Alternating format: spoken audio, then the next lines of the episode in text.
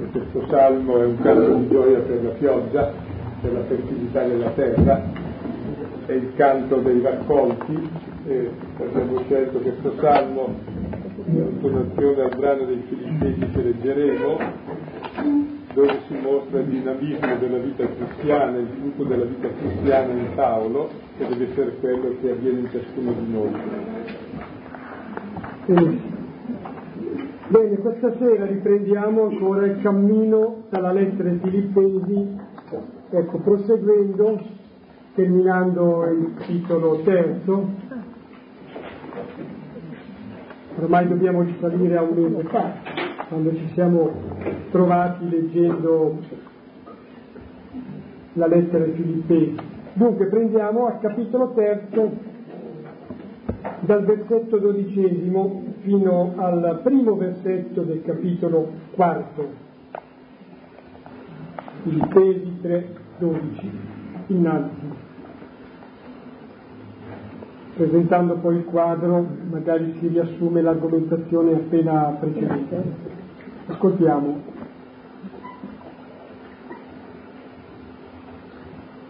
Non che io abbia già ricevuto quanto questo o sia già divenuto perfetto, ma corro per poterlo afferrare, perché anch'io sono stato afferrato da Cristo Gesù. Fratelli, io non ritengo di averlo già afferrato, ma una cosa so, dimenticando quello che sta dietro e proteso verso quello che mi sta innanzi, corro verso la meta in vista del premio di lassù, quello della chiamata di Dio in Cristo Gesù. Quanti dunque siamo perfetti, dobbiamo avere questo modo di sentire e se avete un altro modo di sentire, Dio vi rivelerà anche questo. Intanto da dove siamo arrivati proseguiamo uniti Diventate tutti insieme miei imitatori, fratelli. Guardate quelli che si comportano così, secondo l'esempio che avete in noi. Molti infatti, ve l'ho detto più volte e ora ve lo ripeto nelle lacrime, si comportano da nemici della croce di Cristo. Il loro fine sarà la rovina. Il loro Dio è il ventre. La gloria sta in quello che è la loro vergogna, il loro modo di sentire rivolto alle cose della terra. La nostra cittadinanza invece sta nei cieli, da dove anche aspettiamo come Salvatore il Signore Gesù Cristo, il quale trasfigurerà il nostro misero corpo conformandolo al suo corpo glorioso, secondo la forza che ha di poter sottomettere a sé tutte le cose. Perciò, fratelli miei, cari e desiderati, mia gioia, mia corona, restate saldi nel Signore, miei cari. Questo capitolo terzo ai Filippesi è un'autobiografia di Paolo, un'autobiografia interiore.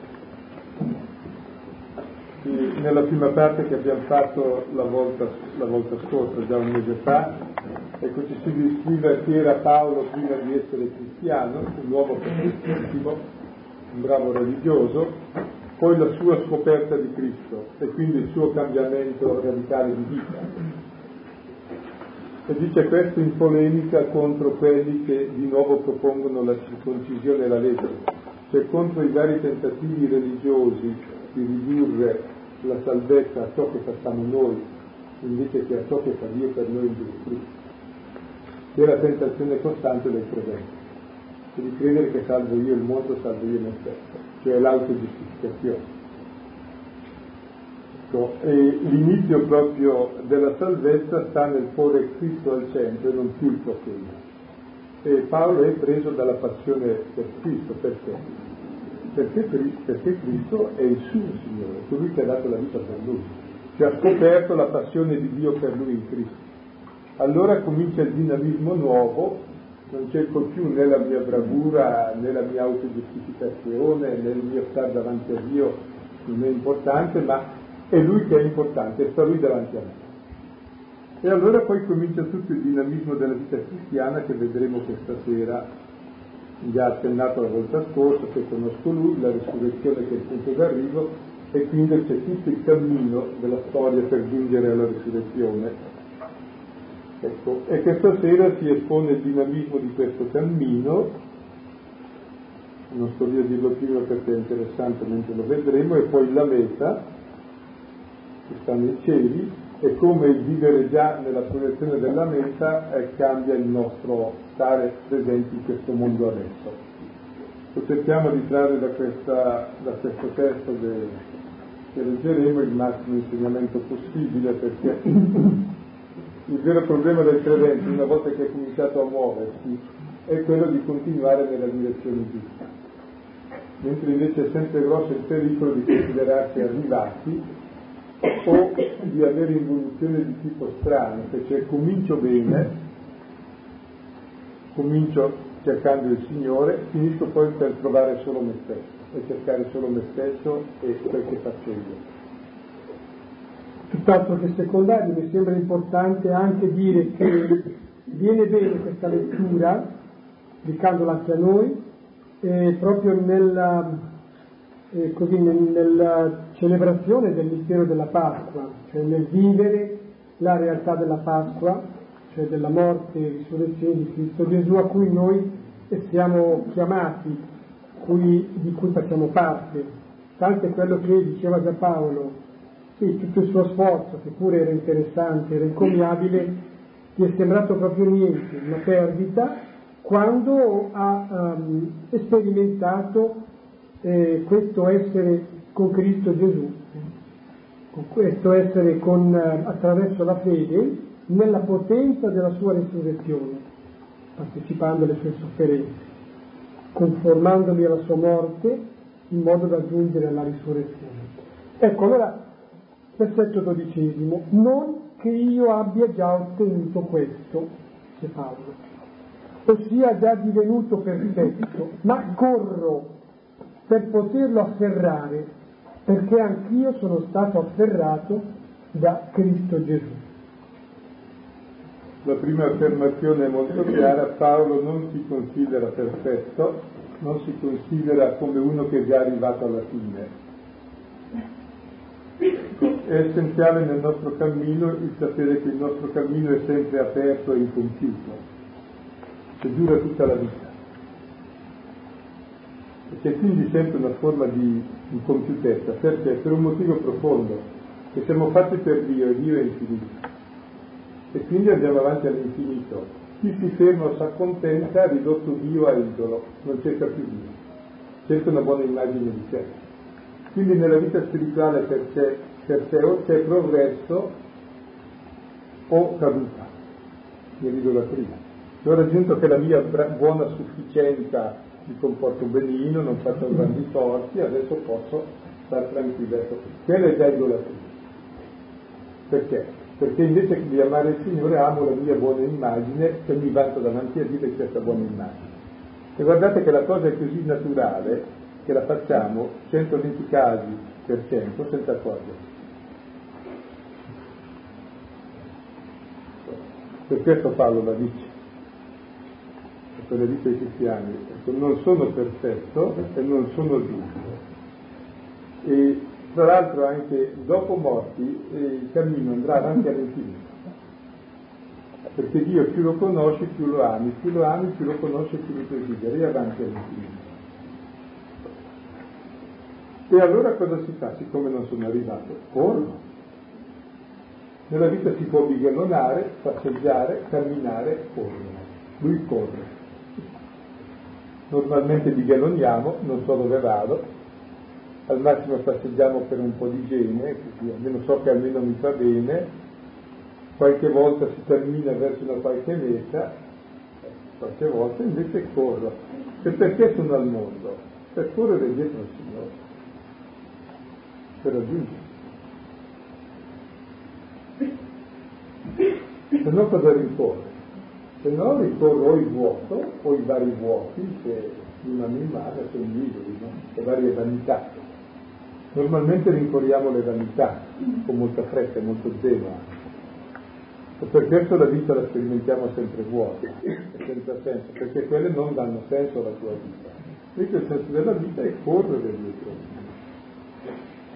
Perché sono al mondo? Per correre dietro neanche per camminare dietro, no? il Vangelo dice cammina dietro, non dice neanche cammina vieni.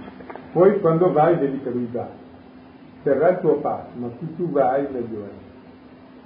Poi perché corro? Per poterlo prendere, afferrare. E il motivo profondo perché sono stato afferrato. Cioè Paolo è uno che è stato conquistato, afferrato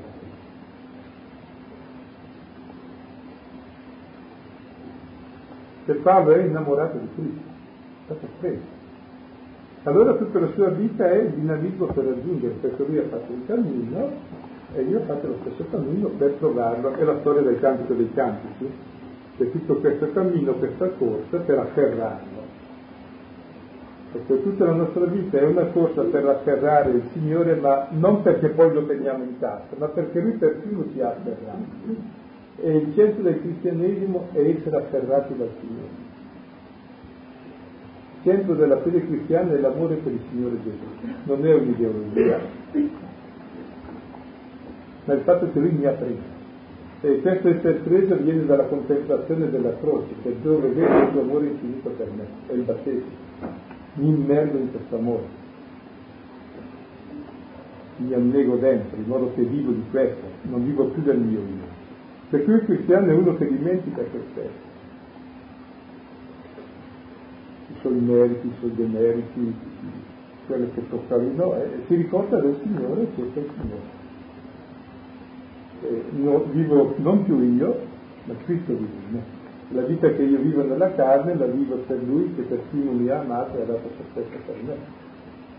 E ancora Filippesi, questo è Galati 2.20, Filippesi 1.21, per me la vita è Cristo in questa breve frase direi che tutto il senso del cristianesimo. Sono stato afferrato da Cristo Gesù. Quando uno poi mi dice anch'io sono credente perché credo che c'è qualcuno che sta sopra mi fa triste. Cosa ha capito di Cristo? Quando poi dice una religione vale l'altro, dice allora non capito proprio niente. Più il contrario di ogni religione, è Cristo che ti ha afferrato. Non è una buona idea che hai, una buona etica, è Cristo che ti ha afferrato il tuo Signore, l'amore di Dio e amore per te dalla vita per te, è una cosa ben precisa. Non è un'idea. È l'esperienza fondamentale della vita cristiana, che non è mai conclusa, però sono stato afferrato. E allora tutta la mia vita è un dinamismo per poterlo afferrare, per poterlo incontrare. E lo cerchi in tutte le cose, in tutte le persone, in tutta la realtà, perché fino a quando lui sarà tutto in tutto, ma in tutto e dappertutto cerchi lui.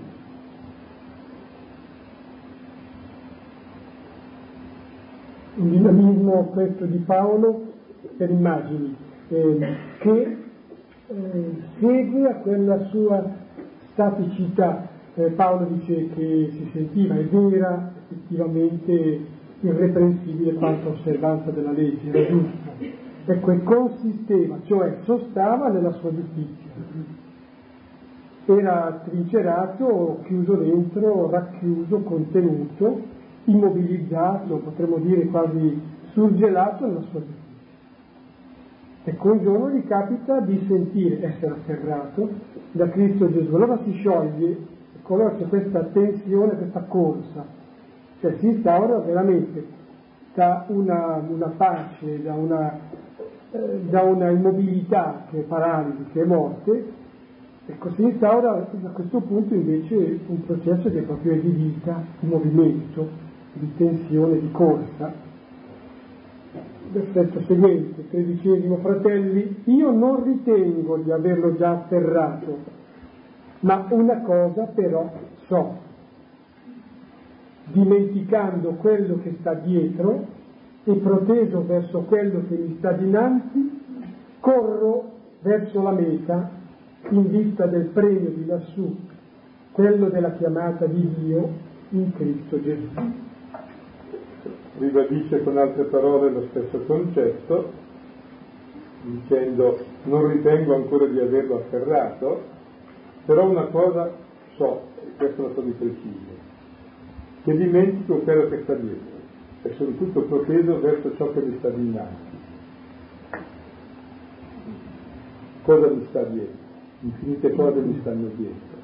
Pensate a tutte le cose di cui ci ricordiamo, tutti i, no, i nostri malanni, i nostri torti, le nostre cose storte, le storte del mondo, le nostre bravure, le nostre non bravure, se siamo riusciti, se non siamo riusciti, i nostri figli desideri o meno figli o, o più stupidi o meno stupidi. Normalmente ci ricordiamo di questo. Ecco. Dimentico. Se essere afferrati vuol dire proprio è il capovolgimento copernicano, mentre prima Dio era il centro di tutto e ricordava sempre il proprio io, in tutte le cose vedeva il proprio io, il proprio tornaconto, ora invece il centro è il Signore e tutto si riferisce a Dio centrato sull'io era bloccato, decentrandosi e puntando su Dio eh, diventa dinamico, si muove. E tra l'altro come avviene questo centramento su Dio, ecco, che è progressivo ed è sempre maggiore, e questo desiderio sempre maggiore di Dio viene in un modo molto semplice, se leggendo la parola e pregando, perché Dio più lo gusti, più lo conosci, più lo desideri. Cioè il desiderio, il desiderare, nasce dal considerare. Consideri, guardi le stelle e poi desideri, smetti di guardarle e sai ciò che vuoi. Per cui è molto importante considerare queste cose. Se non le consideri non le desideri. Per questo è un grande lavoro eh, sapere cosa considerare nella vita, cosa mettersi davanti. Quello che fa anche qui Paolo, addirittura propone se stesso. Ecco, ed è bello questo, dove il passato non è più la trappola, evidentemente che Paolo ha tanti ricordi da tenere, ma è, diversi dai ricordi che ti tirano indietro. Il ricordo che lui ha è ormai qualcosa che gli sta davanti, è il Signore morto e risorto. E allora tutta la sua vita è protesa ed è una corsa verso la meta. La parola meta in greco è scopus, scopum in italiano, che vuol dire vedere che ce l'ha sempre davanti agli occhi.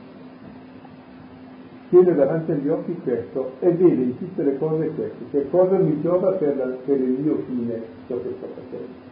Quindi in ogni cosa devi vedere lo scopo, se non è vero, E qual è lo scopo della vita? Se ciò mi aiuta o meno a raggiungere il Signore. Questa è ogni singola cosa, se no non ti serve. Questo scopo è ciò che dà valore e qui Paolo ha trovato il suo scopo. Ed è bello, lo scopo è ciò che tieni davanti agli occhi, no? per arrivare a lì. E questo io ricordo che ha. Tenere davanti agli occhi è proprio portare nel cuore, nel ricordo. Ecco. E questo scopo è il premio. La parola premio, brabeion, vuol dire due cose insieme il premio va anche meritato. Cioè se uno non corre non ha il premio, però non è proporzionale al merito, ma è proporzionale al dono e alla liberalità di chi dona.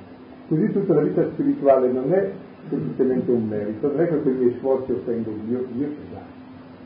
Ma non è semplicemente anche indifferente il mio sforzo, tanto anche se non lo faccio, no, no, è importante il tuo sforzo perché è un premio, il premio viene dato a chi partecipa.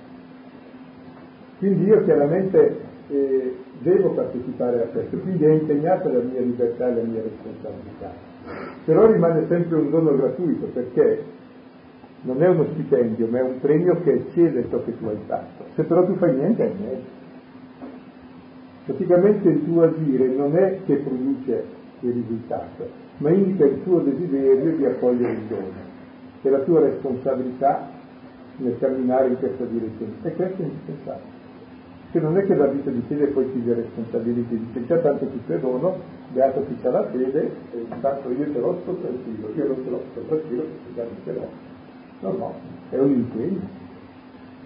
Ogni dono è un impegno. Quindi il concetto di premio è, è, è, da riscoprire, perché in genere ci fermiamo su quello di merito, chiaro che non lo merito, mica un oggetto di meretrice, però è un premio davvero. E il premio vuol dire che è un dono che dipende dalla sua liberalità, dalla sua grazia, ma anche che vive da me una responsabilità, una libertà e una collaborazione. Questo premio sta lassù. Noi queste parole adesso non ci piacciono tanto, spero che cominceremo a riscoprire il significato simbolico del lassù e del qua giù e del laggiù, in modo da saper distinguere che la testa sta in alto e i piedi stanno in basso è bene camminare coi piedi e la testa sopra. E non è solo simbolico. È conveniente, fa bene la circolazione, si cammina meglio. E questo sapere che c'è lassù, c'è un lassù. C'è qualcosa che è il destino dell'uomo e che è superiore a tutto ciò che io produco che sta qua giù. E se togli all'uomo questo qua su, questo lassù, non ha più senso il qua giù, perché non ha più l'orizzonte, non ha più la direzione, non ha più il senso. E l'uomo diventa animale, è tutto qua giù. Quindi riscoprire questa dimensione spirituale in questi linguaggi figurati. E questo lassù è semplicemente la chiamata di Dio in Cristo Gesù. Che chiamata mi ha fatto Dio in? In Cristo Gesù Dio mi ha chiamato, mi ha fatto, mi ha creato figlio. È in Cristo Gesù che sono sono. Questa è la mia chiamata, il mio nome. Sono figlio. Questo è il premio mio. Il mio essere figlio che anche tu la mia vita che cammina in questa direzione. E questo è in Cristo Gesù, non altrove. Perché lui è il figlio ed è in lui che io divento me stesso. Ed è questa la mia chiamata. Per questo Dio mi ha chiamato e mi ha fatto. Io sottolineo, sento forte questa espressione del dimenticare quello che sta dietro, essere proteso verso quello che sta innanzi e correre verso la meta. Sì, non c'è la negazione del proprio passato, non c'è come dire un tagliarsi le radici, non c'è una, una rimozione di quello che è il mio vissuto, però c'è una libertà rispetto a quello che è il condizionamento del passato, per esempio c'è un puntare gli occhi non indietro, voltarsi, avendo messo mano all'arazzo, non guardare avanti. C'è anche una memoria, certo, del passato inteso come il dono di Dio, però ecco, si vive il dono di Dio, lo si ricorda nel viverlo. Se non c'è una fuga verso il futuro, questa protezione verso ciò che sta dinanzi, questo correre, è proprio mh, l'anticipazione di, di, attraverso il cuore, attraverso il desiderio di ciò che si sta facendo. Cioè si sta facendo qualcosa che è il principio di ciò a cui si attira. Ecco qui appunto c'è questa tensione dinamica, questo movimento che proprio della vita. Proseguiamo, versetto Quindicesimo. Quanti dunque siamo perfetti, dobbiamo avere questo modo di sentire. E se avete un altro modo di sentire, Dio vi rivelerà anche questo. Intanto, da dove siamo arrivati, proseguiamo uniti. Interessante che Paolo dice non ritengo di essere perfetto, quanti dunque siamo perfetti? In cosa consiste la perfezione? Nel riconoscersi non perfetti, nel riconoscersi persone che devono camminare, questa è la perfezione. E quindi noi che sappiamo che siamo perfetti, che ci sentiamo imperfetti perché abbiamo aperto davanti un cammino infinito, dobbiamo avere questo modo di sentire, cioè avere lo scopo, che è il premio, quindi dono insieme, insieme anche connesso alla nostra libertà. Questo dono è la nostra chiamata in Gesù, cioè il nostro essere figli in Cristo. Cioè questo è il nostro modo di sentire. Avete per caso un altro modo di sentire? Infatti avevano un altro modo di sentire. Va bene, Dio gli rivelerà anche questo. Cioè Paolo non podia cassarsela tanto, non vuole persuadere nessuno. Dio ve lo rivelerà. Cioè è solo Dio che può rivelare questo modo di sentire. Noi possiamo dirlo in modo da, da stare aperti. Allora Paolo dice sappiate che c'è questo modo di sentire, Dio ve lo rivelerà. Voi però siete disponibili ad accogliere questo nuovo modo di sentire. E poi conclude col versetto 16 dicendo, comunque in qualche punto siamo tutti arrivati, l'importante è che da dove sono comincia ad andare avanti. Il principio è questo, dove sono non è un punto d'arrivo ma un punto di partenza. E dice proseguiamo e o andare avanti, in greco c'è una parola che vuol dire andare avanti in ordine in fila come in una lotta armata, cioè c'è davvero una lotta per andare avanti una lotta ordinata, molto precisa, con una certa disciplina da fare dal punto in cui mi trovo, qualunque sia il punto. E come vedete, finora ha ribadito sempre lo stesso concetto, in modi diversi. È importante sottolineare che non è determinante il punto in cui si è, Tanto Astore Paolo dice che nessuno può giudicare ma neanche può giudicarsi, questo spetta a Dio. Ma appunto non è, non è determinante eh, il punto in cui sei, il punto in cui ti trovi, il punto da cui incomincia il cammino. È importante il cammino, è importante muoversi, cioè non muoversi per muoversi, muoversi guidati, dice dall'altra parte Paolo, guidati dallo Spirito, condotti dallo Spirito, attratti da Gesù Cristo. Ecco, è importante lasciare che si metta in moto in noi questo dinamismo del correre dietro Gesù Cristo. Questo è determinante, questo conta. Siccome siamo in clima pasquale, a me così viene subito in mente le confessioni pasquali medie delle persone che hanno questo dinamismo e dicono padre faccia lei, io ho fatto nulla di male. Allora che sia rompo, appunto qui. E, e da parte non ti confesso, ma non so, qualche anno, beato te, capisci? Che voglio dire, che dinamismo spirituale qui cioè, ed è la vita media del, del credente che non è più vita, è morte cioè pensa che la vita sia non aver fatto nulla di male, basta essere morti per essere, non fai nulla di male. E difatti normalmente sono molto morti, che hanno rinunciato ogni vita spirituale, ogni cammino. La vita è l'amore del Signore, cerchi di andare davvero in tutte le cose. Allora comincia a capire qualcosa. E allora ha senso la riconciliazione, come la scoperta di tutte le mie incapacità, le mie cadute in questo cammino e rinnovare la fiducia e la speranza nel cammino. Cioè semplicemente per adempiere una legge in più, per sentirmi ancora più a posto e più morto, come si fa nel Vangelo.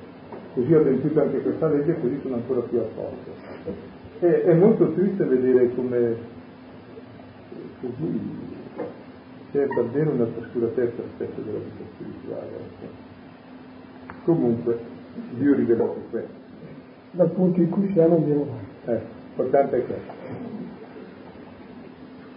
Versetto 17, innanzi, diventate tutti insieme miei imitatori, fratelli. Guardate quelli che si comportano così, secondo l'esempio che avete in noi. Noi siamo abituati a prendere gli esempi sempre a basso profilo, così siamo sicuri che oppure gli esempi negativi, così siamo sicuri che almeno non sono così negativi. Invece l'unico esempio è Cristo. E poi Paolo è il primo che dice anch'io cerco di imitare Gesù Cristo e voi cercate di imitare me, cerco di imitare Gesù Cristo. Cioè, ed è molto importante la responsabilità che abbiamo nei confronti dei fratelli, perché l'imitazione è la molla in fondo delle azioni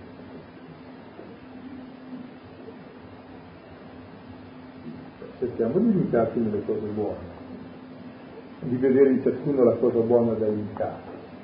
Mentre in realtà cominciamo a fare le critiche di ciascuno dicendo quella è così, così mi sento giustificato anch'io. Quello è così, così anche di questo, ma così dati i giustifichi, mentre l'altro ha solo quel difetto, tu ne hai due che ti giustifichi, poi con un terzo ne hai tre. Alla fine assorbi tutti i difetti e dici non sono poi così male, ce li hanno anche gli altri. In realtà invece cominciare a vedere il positivo dei fratelli, di qualunque fratello, e cercare di imitare quello. Invece di criticare i difetti o giustificarsi. Ecco, e qui Paolo dice, guardate, secondo l'esempio che è in noi, la parola esempio in, non rende molto, in greco c'è il tipo, il tipo, qui la tipografia, eh, eh, tipo vuol dire colpire, ferire, eh, dare dei colpi, e praticamente lui è rimasto colpito dal Signore, gli è rimasto impresso il Signore. E allora diventa modello, il modello che è ripetibile cioè ognuno poi può prendere questo modello, essere modellato su questo. E si è modellato in modo molto duro attraverso il questo tipo. Ecco, in altre lettere di Paolo si vede molto bene come proprio Paolo è stato modellato dalla storia, ecco, da rivivere nella propria vita la stessa cosa Cristo. Ognuno di noi deve appunto essere rimodellato eh, sul tipo di Cristo. E in questo davvero ci è utile vedere i fratelli, vedere in loro sempre le cose buone da imitare, non le cose negative da criticare, che ci condanniamo per autogiustificare. Si sta a fare un, un discorso complesso, anche difficile, su quello che è eh, l'esempio, il modello, l'imitazione credo che si sottolinei con eccesso quella che è la capacità del soggetto di, di darsi eh, lui il suo stile. È vero, è il soggetto in ultima analisi che decide, è il soggetto che si struttura, però non è che siamo così irrelativi gli uni verso gli altri, gli uni nei confronti degli altri. Effettivamente eh, ci aiuta o non ci aiuta, ma influisce, influisce come un, lo stile che ha una persona, come una persona si comporta, come una persona eh, parla, eh, giudica, eh, decide, progetta, eccetera. È importante, e nella scrittura spesse volte si trova questo discorso, che poi il prodotto diventa l'edificazione. Si è edificati, con la parola di Dio si costruisce, si dice, si nutre, si costruisce, ma si edifica all'esempio del fratello. È da tenere presente questo, perché ne godiamo, godiamo dell'esempio di persone che sono di esempio e però anche ci preoccupiamo di quello che può essere l'influsso che noi abbiamo su altre persone. Ci vedono, ci guardano. Beh, senza contare anche forse che c'è un influsso anche lì al di là di quello che è immediatamente visibile. Ecco, diventate dunque i miei imitatori, poi al diciottesimo. Molti infatti, invece, ve l'ho detto più volte e ora ve lo ripeto nelle lacrime, si comportano da nemici della croce di Cristo. Il loro fine sarà la loro rovina, il loro Dio è il ventre, la gloria sta in quello che è la loro vergogna, il loro modo di sentire rivolto alle cose della terra. Questo è il motivo per cui ha scritto la lettera, lo ripete nelle lacrime, ecco perché non ci si comporti da nemico della croce di Cristo. Chi sono questi nemici della croce di Cristo? Sono quelli che credono di salvarsi con le loro pratiche religiose, che non sanno che la salvezza è l'amore di un Dio che si tutto per me quindi che pongono ancora il proprio io religioso, le proprie pratiche, le proprie, la propria circoncisione come principio di salvezza, la propria morale, il proprio impegno. E questi sono i nemici della croce di Cristo. E la loro fine sarà quella che è il loro fine, il cielo sarà la loro fine, la loro rovina. Il loro Dio è il ventre, qui sottintende la circoncisione, cioè invece di adorare Dio adorano i segni che loro si danno della loro obbedienza, adorano ciò che fanno loro. Per cui la loro gloria, che dovrebbe essere Dio, invece è la loro vergogna, il loro bello. E tutto il loro modo di sentire è rivolto alle cose della terra. Ed è interessante, sono persone molto spirituali, l'abbiamo visto nei Galati, no? Ma in realtà si può vivere in modo molto terreno le cose spirituali, cioè vivere come cose proprie, come proprie prestazioni, vivendo il tuo egoismo religioso, invece che vivere dell'amore di Cristo per te.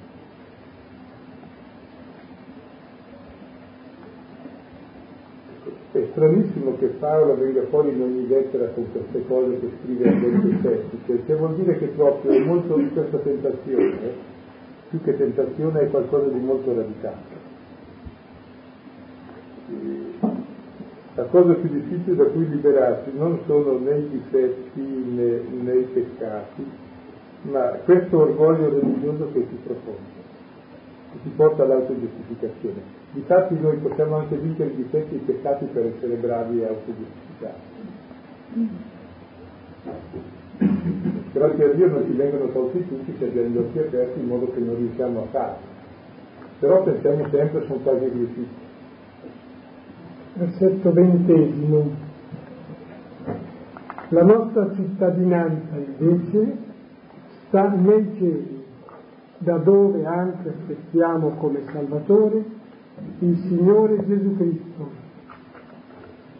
il quale trasfigurerà il nostro misero corpo conformandolo al suo corpo glorioso, secondo la forza che ha di poter sottomettere a sé tutte le cose.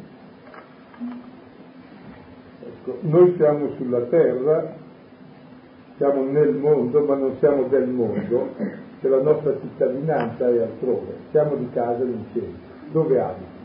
l'appartenenza non è del mondo nei nostri confronti, di noi nel confronto del mondo. in realtà noi abitiamo nei cieli, cioè abitiamo presso Dio, anzi Dio è la nostra casa, siamo di casa con Lui, siamo familiari di Dio, la nostra conversazione con i santi, cioè in realtà il cristiano vive sulla terra Ecco, ma non usa i criteri della terra, vive da figlio di Dio questa terra.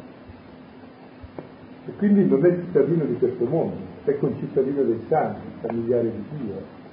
Ed è questa la santità cristiana, cioè il mostrare in questo mondo la presenza di Dio attraverso il suo atteggiamento di misericordia, l'atteggiamento della croce di Cristo. E il camminare in questa direzione. E Paolo usa questo esempio perché Filippi era una città romana all'interno eh, di città che non erano romane, quindi non godevano di diritti, erano sottomesse, erano schiavi. E allora siccome noi, come noi, voi filippesi siete eh, dei cittadini romani pur stando qui, così noi stando in questo mondo siamo in realtà cittadini del cielo. Quindi ad esempio per loro facevamo, devogliamo tutti i diritti voi volete i diritti di quelli che stanno a Roma, bene, noi su questa terra vogliamo già tutti i diritti di chi sta nel cielo, i diritti del figlio di Dio, diritti e doveri. Ecco, e poi dai cieli aspettiamo il Salvatore nostro Gesù Cristo, che non è che già abbiamo tutto, aspettiamo il suo ritorno, che la nostra storia non è conclusa, che ed è importante questo, perché noi diciamo sarà sempre così, no, non, non sarà sempre così, la nostra storia ha un fine, e il fine della storia è il ritorno del Signore Gesù, il quale trasfigurerà il nostro misero corpo dandogli la forma del Figlio. Cioè noi siamo destinati a diventare come Cristo risorto, come il Figlio. Ed è questo il senso di tutta la storia, perché? Perché lui ha il potere di sottomettere a sé tutte le cose. Se tutta la storia, tutto il creato, è in funzione della resurrezione dell'uomo. E tutta la creazione geme nelle doglie del sarto per la creazione di quest'uomo. Quindi non è che il mondo finisce nello squallore, si finirà nella morte questo nostro misero corpo. Eppure lui ha il potere di conformarlo al suo glorioso, che è il mistero della resurrezione che domina la storia. E così allora anche la morte, la miseria che c'è ovunque non si spaventa tanto. È lo stesso mistero della croce, che il Signore perfino ha vissuto e che è il passo che porta alla resurrezione. Come vedete allora qui c'è tutta la visione della storia personale, però inserita in questa storia cosmica di tutto il mondo che va verso la risurrezione in Cristo. E poi conclude l'ultimo versetto che esprime il capitolo 4. Perciò, fratelli miei cari e desiderati, mia gioia e mia corona, restate saldi nel Signore, miei cari.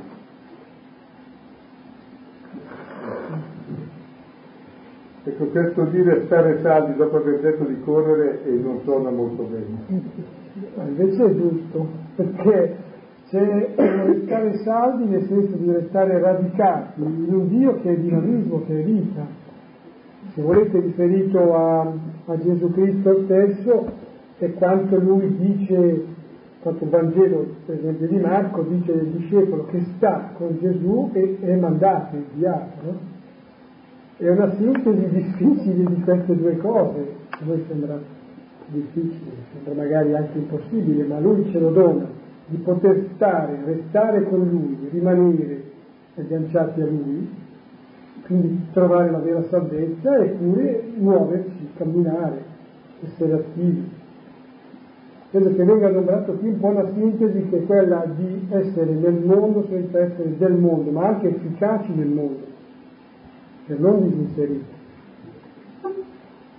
Allora vediamo brevemente il percorso di questa sera.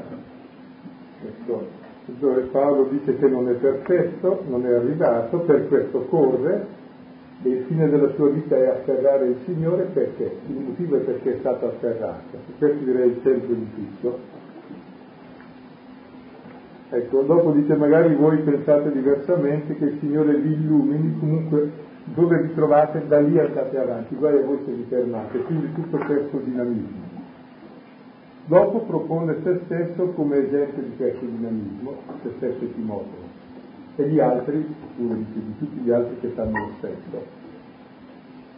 Poi come terzo punto dice purtroppo ci sono persone che si comportano da nemici della croce di Cristo, sono i perfetti, gli arrivati, quelli che si sono salvati mediante le loro opere, quindi sono nemici di Cristo. E della croce di Cristo. Poi come quarto punto dice ecco perché restiamo sempre a terra? Perché il bello ha da venire, è il ritorno del Signore, però noi già viviamo nei cieli, cioè siamo già cittadini dei cieli e aspettiamo il suo ritorno. Mi sembra allora che nel brano di questa sera eh, si esplica tutto il dinamismo della resurrezione, che era stata accennata l'ultima volta, che la nostra vita è tutto un dinamismo vitale che cerca di raggiungere la sua pienezza in Cristo, che però già esiste. Già esiste, è un cammino, è una corsa. E come la meta è il risultato di tutti i passi, ecco, così tutta la nostra vita in fondo è ciò che permette di raggiungere questa meta che è il ritorno del Signore quando sarà tutto in tutti.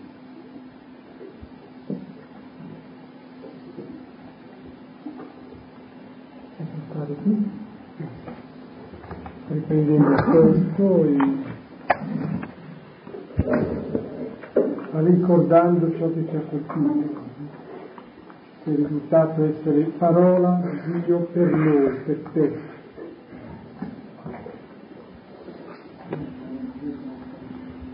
del mondo il mistero della croce che porterà poi alla risurrezione. Mi sono molto dominante questo perché eh, comporta un po' la spiegazione del problema del male, così se si pensa questo è eh, una del male, del dolore, così non, non è più un mistero. Il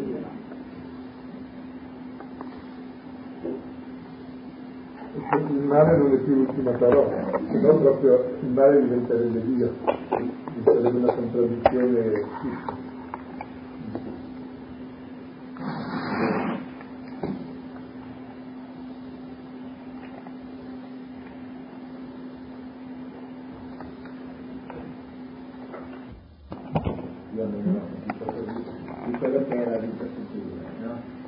tutt'altro che una cosa statica, un qualche cosa che è continua, è continua, continuamente conoscere e conoscendo di più, amare di più e quindi nel lasciarsi questo è un po' in contraddizione con quella formula dell'eterno riposo.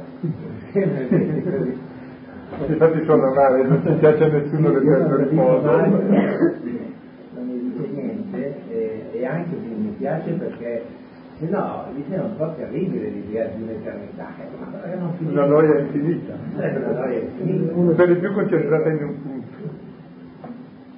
Sì. Si chiama effecta, dice Gregorio di Nissa, che il paradiso sarà un effetto, non andare avanti sempre in tensione continua, ma non perché sei insoddisfatto, ma perché la satietà, siccome non nausea, ti viene l'appetito maggiore, quindi satietà maggiore, quindi appetito maggiore. Cioè, più conosci, più ami, e più ami, più conosci. Allora è un dinamismo positivo, non di insoddisfazione e di frustrazione, perché sei rimasto insoddisfatto allora sei deluso. Invece, rimasto soddisfatto, sei contento, allora ancora di più, che aumenta la capacità Poi c'è chi dice che ci saranno anche gli animali, fanno anche dei convegni e io li, li ammiro. Vorrei che ci fossero anche gli uomini che pensano queste cose. Poi c'è chi dice che ci saranno anche gli animali, fanno anche dei convegni e io li, li ammiro. Vorrei che ci fossero anche gli uomini che pensano queste cose. Per se stessi, che hanno uno scopus, che hanno un figlio. Poi ce le hanno gli animali se la vedono loro, lo raggiungono bene loro mentre l'uomo oggi ritiene di non avere nessuno scopo, dice ce l'avrà posta l'animale, ma non io. Mi è tutto per il correre, il correre del Signore, mi è stato un po' in mente anche la frase della, eh, abbiamo letto la volta che dice preghiera, no? si diceva che partirono senza indugio, fretta. nel mio testo si un po' il concetto di conversione, quindi parla di conversione per, per tornare indietro, per andare verso, cioè, lasciare me stesso per andare verso, verso il Signore.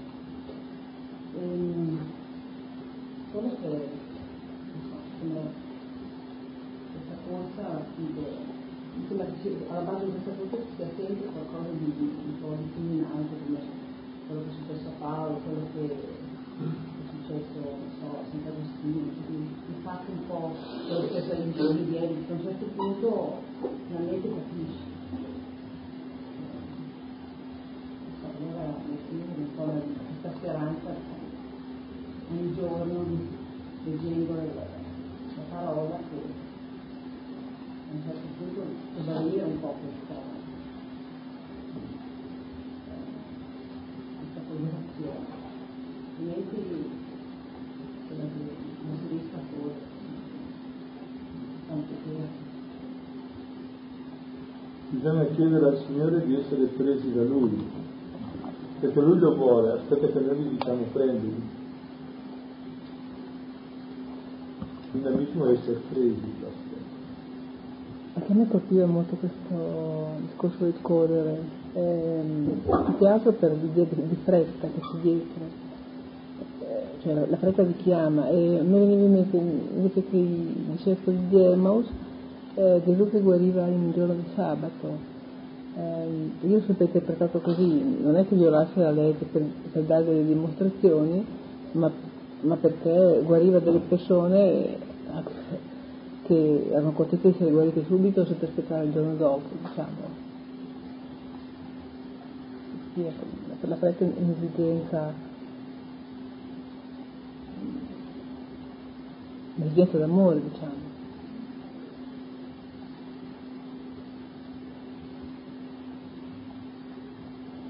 Io mi domando quante corrono dietro al Signore.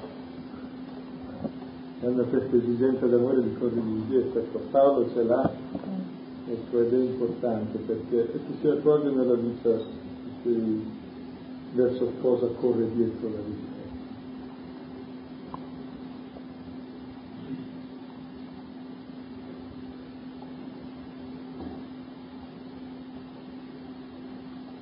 praticamente il correre dietro il Signore implica due cose molto interessanti. No? La prima cosa è che non corro più dietro di me, quindi sono libero dai miei egoismi. La seconda cosa è che non corro dietro agli altri perché diventerei schiavo. C'è il principio di libertà e di amore in quello di Che maledetto l'uomo che confida nell'uomo. Quindi c'è questa libertà dal proprio io e dagli altri che ti permette davvero di instaurare un meccanismo nuovo di libertà e di amore. E per questo è la salvezza dell'uomo, il correggio di E per questo il cristianesimo è esperienza dell'amore di Cristo, che diventa poi la, la mia salvezza, la mia libertà.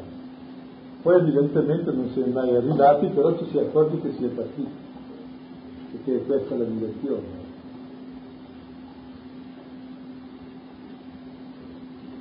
mentre spesso ancora il cristianesimo che è insieme di norme di regole, uno ne ha una, uno ne ha un'altra, uno è budista, l'altro è, è musulmano, io so queste regole, no, non è così.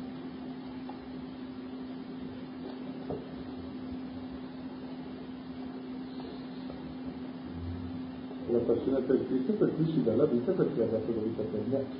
Allora la mia vita ha un senso, è Dio. Diversamente il senso della mia vita è sempre il mio io religioso o umano, e quindi rimane internamente chiuso nell'egoismo, che è l'autogiustificazione.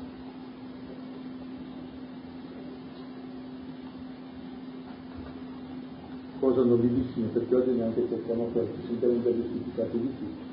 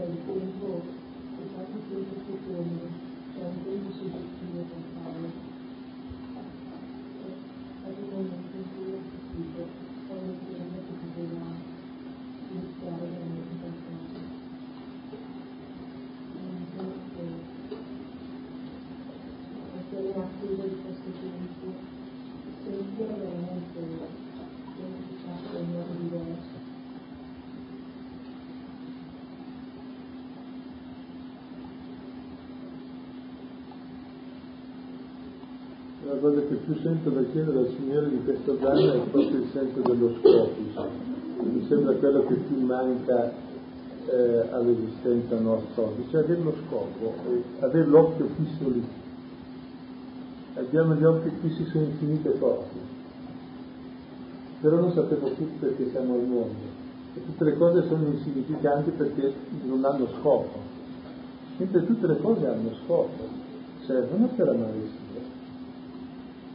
mi servono per altro. Per poterlo afferrare perché sei stato afferrato, questo è lo scopo. Perché tu sei al mondo. E allora avere l'occhio lì, ma averlo effettivamente, ecco. in modo che in ogni cosa, in ogni circostanza, perché questo?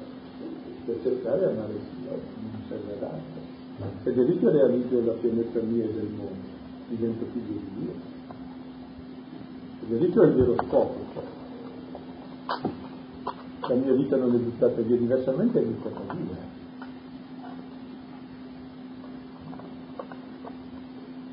E oggi proprio, eh, non essendoci scopo, non c'è più la mistica, c'è il contrario della mistica, è l'angoscia, il vuoto, la virilità, la riducibilità e l'insoddisfazione di tutto questo. E poi il bisogno, perché se non c'è il traguardo attraverso il quale vedi tutto, ti trovi qua e di là non è più ti sfugge tutto da tutte le parti. E la vita allora è un tempo da stanno senza più. Questo scopo, dicevamo già la volta scorsa, è come il moto, che tutti i rasi allora lì sono tenuti insieme, la ruota insieme, se no tutta la ruota della nostra vita si sfascia perché manca del suo centro. Tutto diventa inconsistente ed è l'esperienza che tutti facciamo oggi, proprio a livello di mentalità, cioè non di, per buona o cattiva volontà. Cioè la mentalità che oggi respiriamo è senza scopo. e viviamo appunto uguali a titolari senza fanatici, per i cosiddetti fondamentalisti che hanno senso della vita, diventi intolleranti, bisogna chiudere tutti quelli che hanno uno scopo, perché sennò eh, abbiamo degli intolleranti verso la terra. Infatti riescono a uccidere un moto di intelligenza sta un po'. Se l'uomo senza scopo non esiste, non è più uomo, è schiavo di tutto. Questo mi sembra la cosa di più, più grossa, ecco, di... e questo scopo però ha un'esperienza profonda e l'essere afferrato. E se sei preso nel cuore allora il tuo sguardo cerca te i tuoi piedi vanno in questa direzione.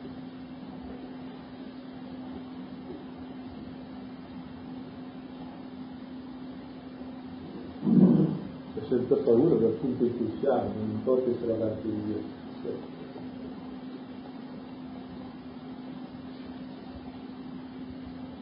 Io penso che alla base di tutto ci sia un discorso di cuore, perché il problema deve essere preso nel cuore, perché fino a quando viene convinto una cosa giusta, a livello solamente razionale, così, non so, poi non ci mette mai in gioco veramente. Rimane c'è sempre il dubbio che quel ragionamento che ha fatto è incompleto, è considerato solo una parte del discorso.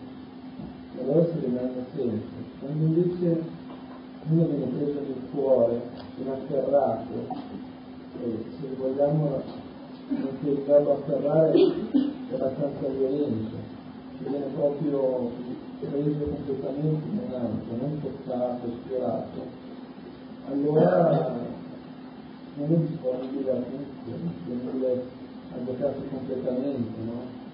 E viene voglia quindi anche di muoversi, di vincere la propria fibrizia spirituale, le proprie fatiche, perché poi alla fine uno si rende conto che deve sforzarsi, perché come un atleta per per fare una gara deve allenarsi, una persona per amare gli altri deve educarsi a amare, non si può amare una persona da un giorno all'altro, amare se stessi principalmente, perché amare poi è una concezione sbagliata da amare se stessi. E si pensa che se stessi voglia così, non so, preoccuparsi del proprio futuro, della propria carriera, di cose che bisogna avere una bella casa, e effetti poi vedere che questi sono vuol dire volersi bene. Volersi bene vuol dire veramente andare al fondo di, di noi stessi a vedere cosa vogliamo nella nostra vita e cosa ci dà veramente, come dicevi tu, scopo nella nostra vita, ci dà un senso, per cui noi siamo contenti di vivere, siamo contenti di quello che facciamo, no? e, e penso che poi la cosa più bella nel fatto di essere conquistati da questo amore del Signore, perché nel momento in cui noi veniamo conquistati proviamo una gioia immensa, no? Proviamo una gioia immensa da, da persona che percepisce l'amore di un altro che dona se stesso per te. E questo amore ti dà proprio il desiderio di amare con la stessa intensità e di scambiare questo amore.